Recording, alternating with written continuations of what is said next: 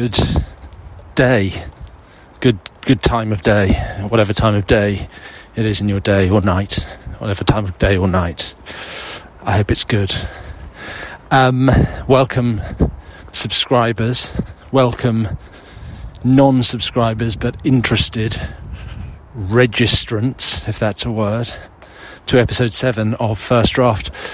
When I spoke to you last week, my toes were being warmed by soft sand and licked by the clear blue waters of the Caribbean Sea. That's the Caribbean Sea, Americans.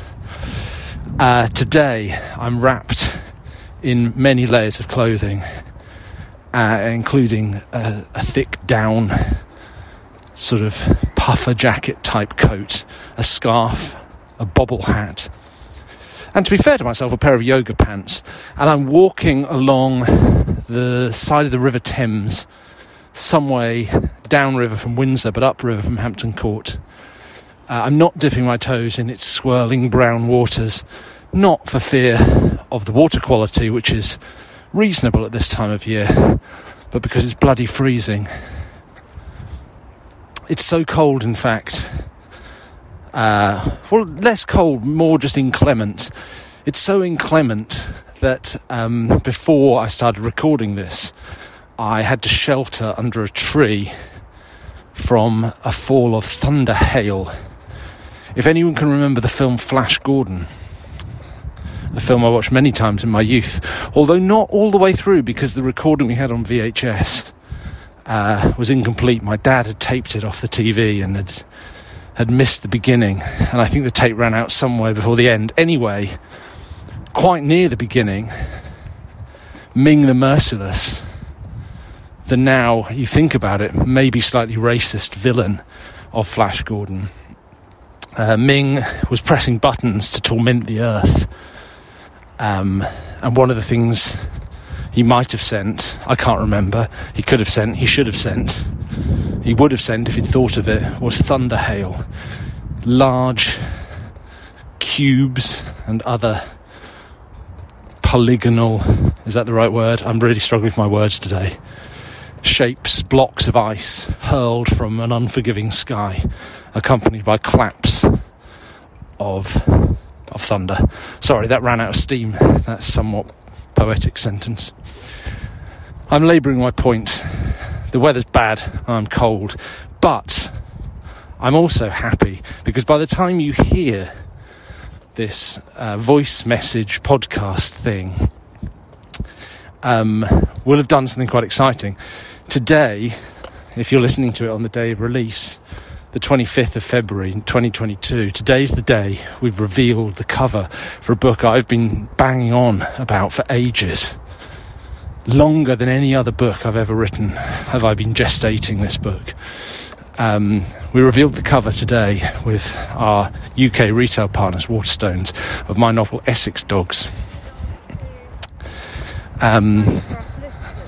Oh, that was someone walking past. It sounds like, from the tiny snatch of conversation that I overheard of that passerby, they were transacting a property deal. They were complaining about solicitors. They must have been.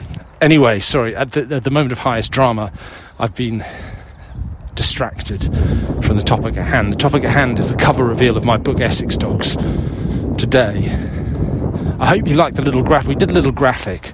There was a Giphy type MP4 type thing, M4A, I don't know, a video file. It's not very long, but it does show you the cover being assembled. It's quite colourful. It's got blues and reds and a sort of heraldic, scary lion thing, a generic lion, scary thing that represents the English marauding around in France in the 100 Years' War. And that's what the book is about. So normally, this podcast, I would be addressing your contributions to Wednesday's thread on history, etc., on the Substack. I'm going to pause that slightly, although I'll mention it again at the end, because it was a great thread, because I just want to tell you a little bit about Essex Dogs, how I came up with the idea, and how it came to pass, a little bit about what it's about, and then how you can pre-order it. So it's 27. I'm going to go back to 2017 now. In 2017, I was working on a show called Nightfall, season one of Nightfall. A lot of you will have seen Nightfall, I suppose, but I suppose some of you might not. So Nightfall was a drama about the Knights Templar and the fall thereof. The title was a pun. Do you get it? Do you get it? Do you get it? And Nightfall, and it was good. I had an amazing time working on it.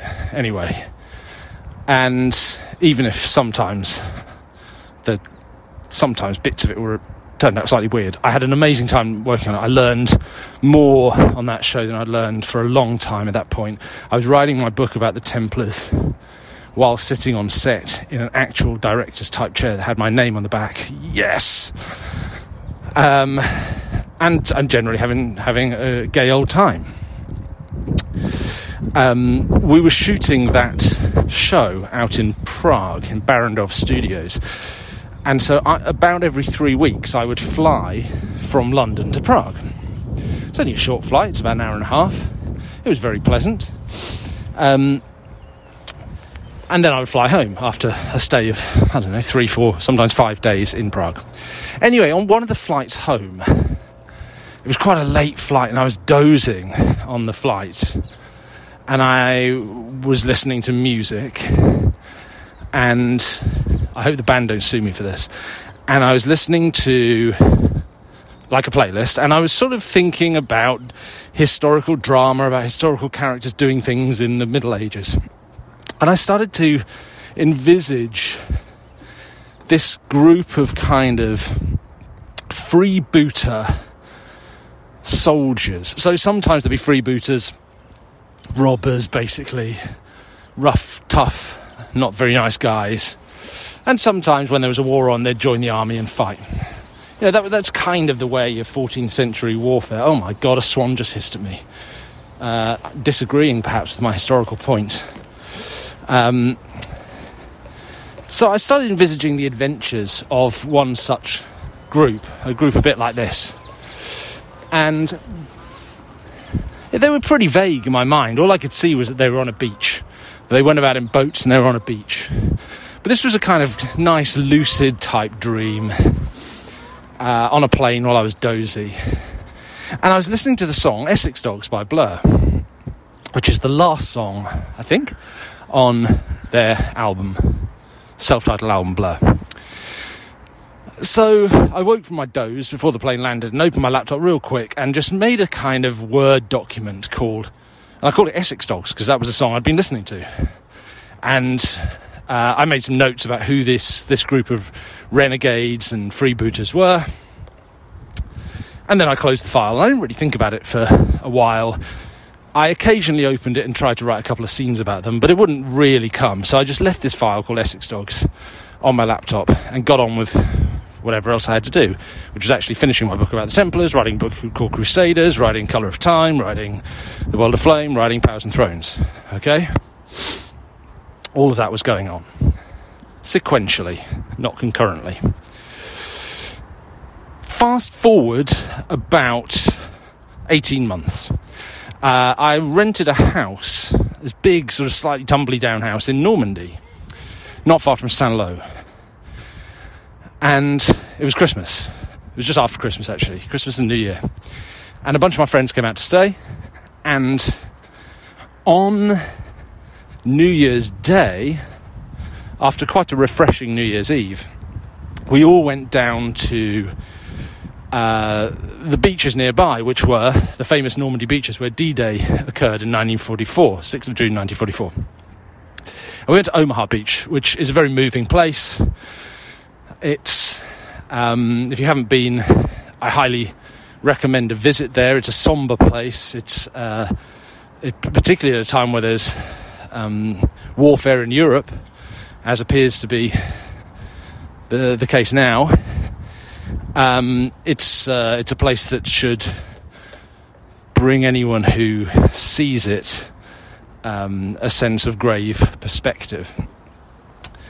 Anyway, we were on Omaha Beach, and inevitably, as we were on Omaha Beach, I talked to her on 6th June 1944, D-Day, what would you have done, what would I have done, what would it have been like? Well, we also were talking about the landscape, and I was like, you know, these beaches weren't just the forum for an invasion of mainland France in 1944. If you go all the way back to 1346, this was where King Edward III of England landed 15,000 men to invade France at the beginning of what became the Crécy campaign of the 100 Years' War, the war for the right to rule France. Edward III was staking his claim. He brought his eldest son, the Black Prince, with him. They landed. They didn't land on Omaha Beach, actually. They landed more or less on what, in the Second World War, became known as Utah Beach, somewhere up the coast. Anyway, that thought stuck with me, and I went home.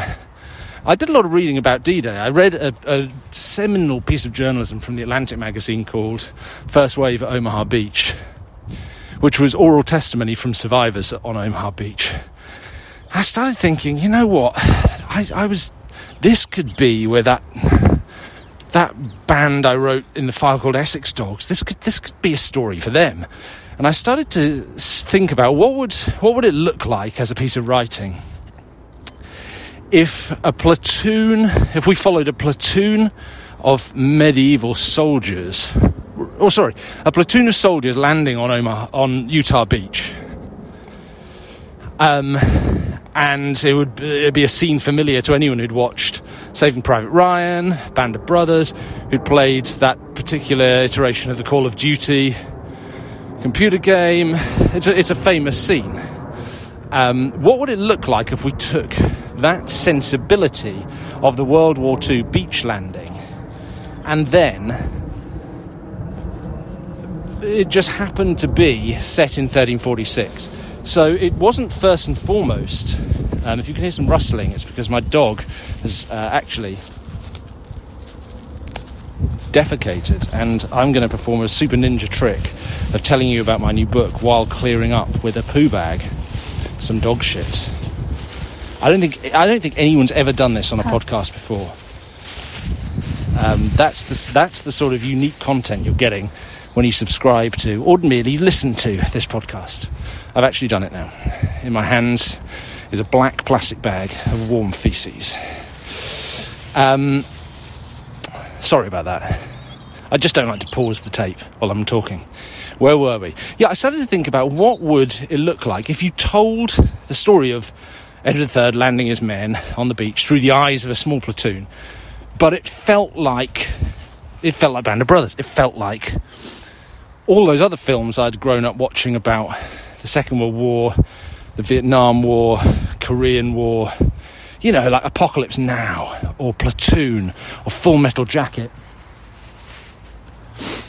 And I didn't feel like I'd ever seen that for the Middle Ages before.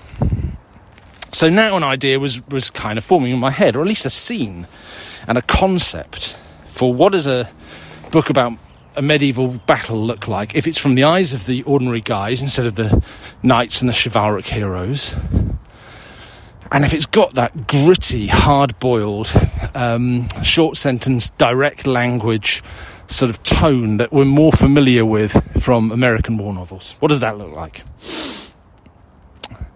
And I made some more notes in my file called Essex Dogs. And then I closed my laptop. I didn't think about it again for another 6 months. And then 6 months later, we're now in the summer of 2019, I was enormously privileged, and you can watch this on YouTube actually, to interview Game of Thrones creator and prolific novelist screenwriter George R.R. Martin. George came to London, and he and I did in conversation in Emmanuel Hall in Westminster. Well, after that, I went for dinner with George and some of his team. And George and I had a really interesting continuation of our conversation about history, about the relationship between history and fiction, and just really about the joys of writing. And I came away from that with a real... I was really moved and impressed and... struck by my conversation with George. He's an incredibly charismatic and interesting and funny man. and thoughtful guy as well. A man who, what I got from George was he's very, very steeped in history, but he was using that love of history to write exciting, made-up stories, novels. And I thought, you know what, I really want to give that a go. And I said to a couple of publishers, look, I've got this idea. And I told them about the Essex Dogs landing on Utah Beach in 1346. I told them everything I've just told you now. And they said, go write some chapters. So I went and wrote 3 chapters of this story. And they, you know, people kind of dug it. They got the idea. And I, one way or another, signed up to write not just one book, but a trilogy of these books, starring this platoon, the Essex Dogs, and their adventures in the 1340s and maybe the 1350s and the 100 Years War. And Essex Dogs is the first of those books. And it begins, as I've described, with this platoon on their landing craft storming the beach.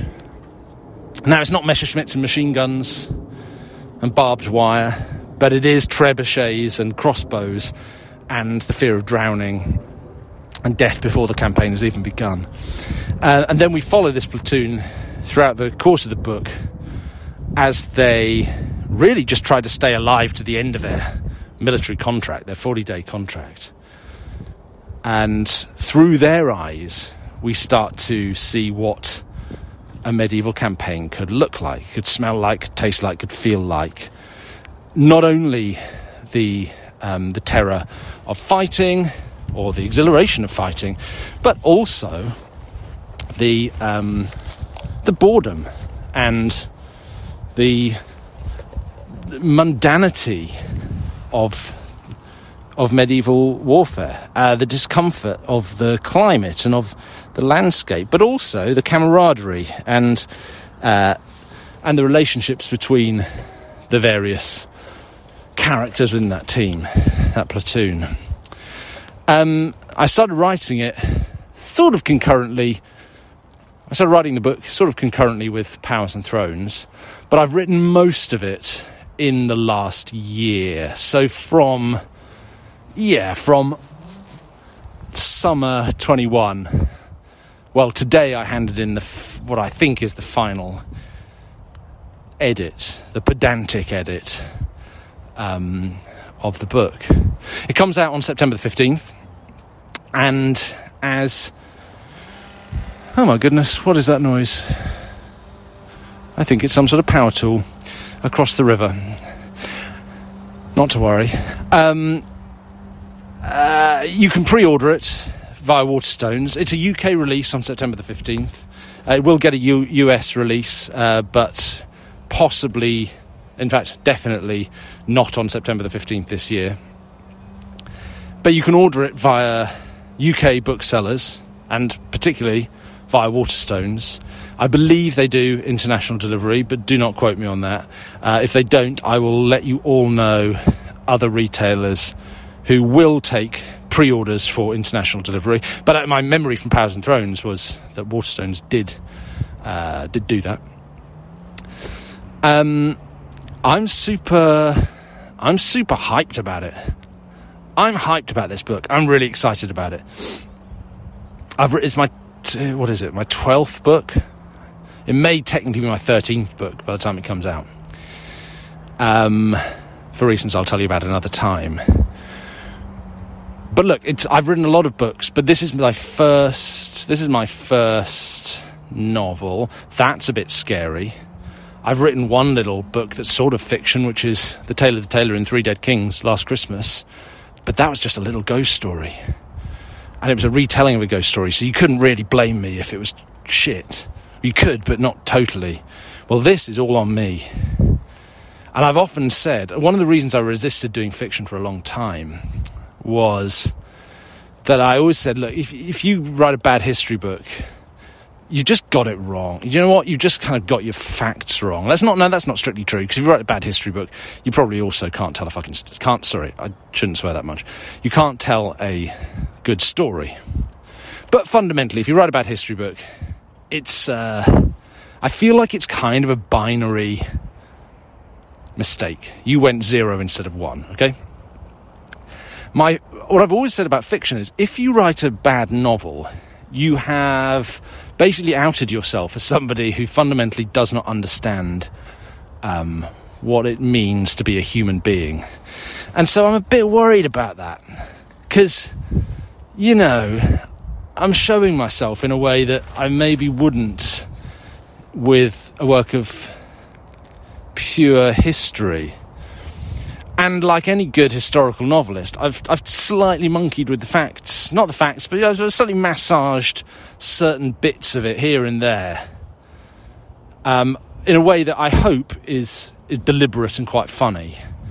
And knowing, and that people who really know the history of the 100 Years' War will smile at.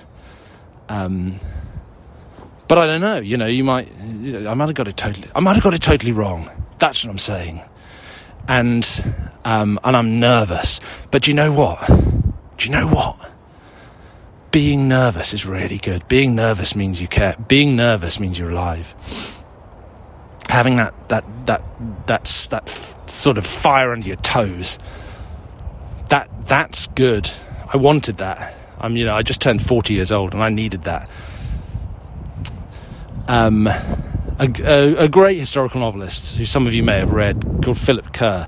I knew in the years shortly before he died, young and too young, a little while ago. And I remember going for dinner. No, well, it was a lunch that turned into dinner with Phil, who was in a bit of a trough of a bit of a funk, because he'd written what I think was his 18th novel. He wrote the Bernie Gunter Berlin Noir novels, among other things. He'd written his 18th, and he said the first copy of it landed on his doorstep, and he felt nothing. He felt nothing at all, and he said that was a terrible, terrible feeling. I don't want to get into that place, and one of the ways to stay out of that place creatively, I think, is to do things that feel dangerous and difficult and challenging and make you vulnerable. I'm a big believer in that. You challenge yourself, you put yourself into uncomfortable positions in order to develop fortitude, and I mean that emotionally as well as creatively. Can you tell I'm wearing my yoga pants? I don't know. Okay, look. That's what I wanted to tell you. I hope you've enjoyed hearing a little bit about Essex Dogs. I hope you don't mind me changing the format of the First Draft podcast just a little bit, just for this week. But I felt like I wanted you guys to hear first. Oh, look, a tennis ball. I'm going to throw this to my dog. Hey! I wanted you guys to... I didn't throw it, I kicked it, actually. It went quite far. I feel good about that. It went far and it went in a straight line. What an alpha I am. In my yoga pants. No, look, I wanted you guys to know about this book first. We were making quite a lot of noise today about it on social media, and I just wanted you to know what Essex Dogs is, where it came from. If you want to pre-order it, please do. Pre-orders help authors so much. And I've never needed as much help. Well, I haven't for a long time, kind of emotionally, with a book. So, thank you for listening to this. Vaguely normal service will be resumed next week on history, etc. I hope you like the new design, by the way, if you've noticed it. I've had a bit of a fix-up of the site. It's looking fresh. If you like it and you don't yet subscribe, please subscribe. If you like it and you do subscribe, let me know. Tell me what you think. Is there another category? Oh, if you don't like it, tough titty, because it is what it is now. It is as it is. That was something Edward III used to say. And he's in Essex Dogs. There you go. I knew I'd bring it home one way or the other. All right. I'll see you soon. You guys rock. I love you. Take it easy.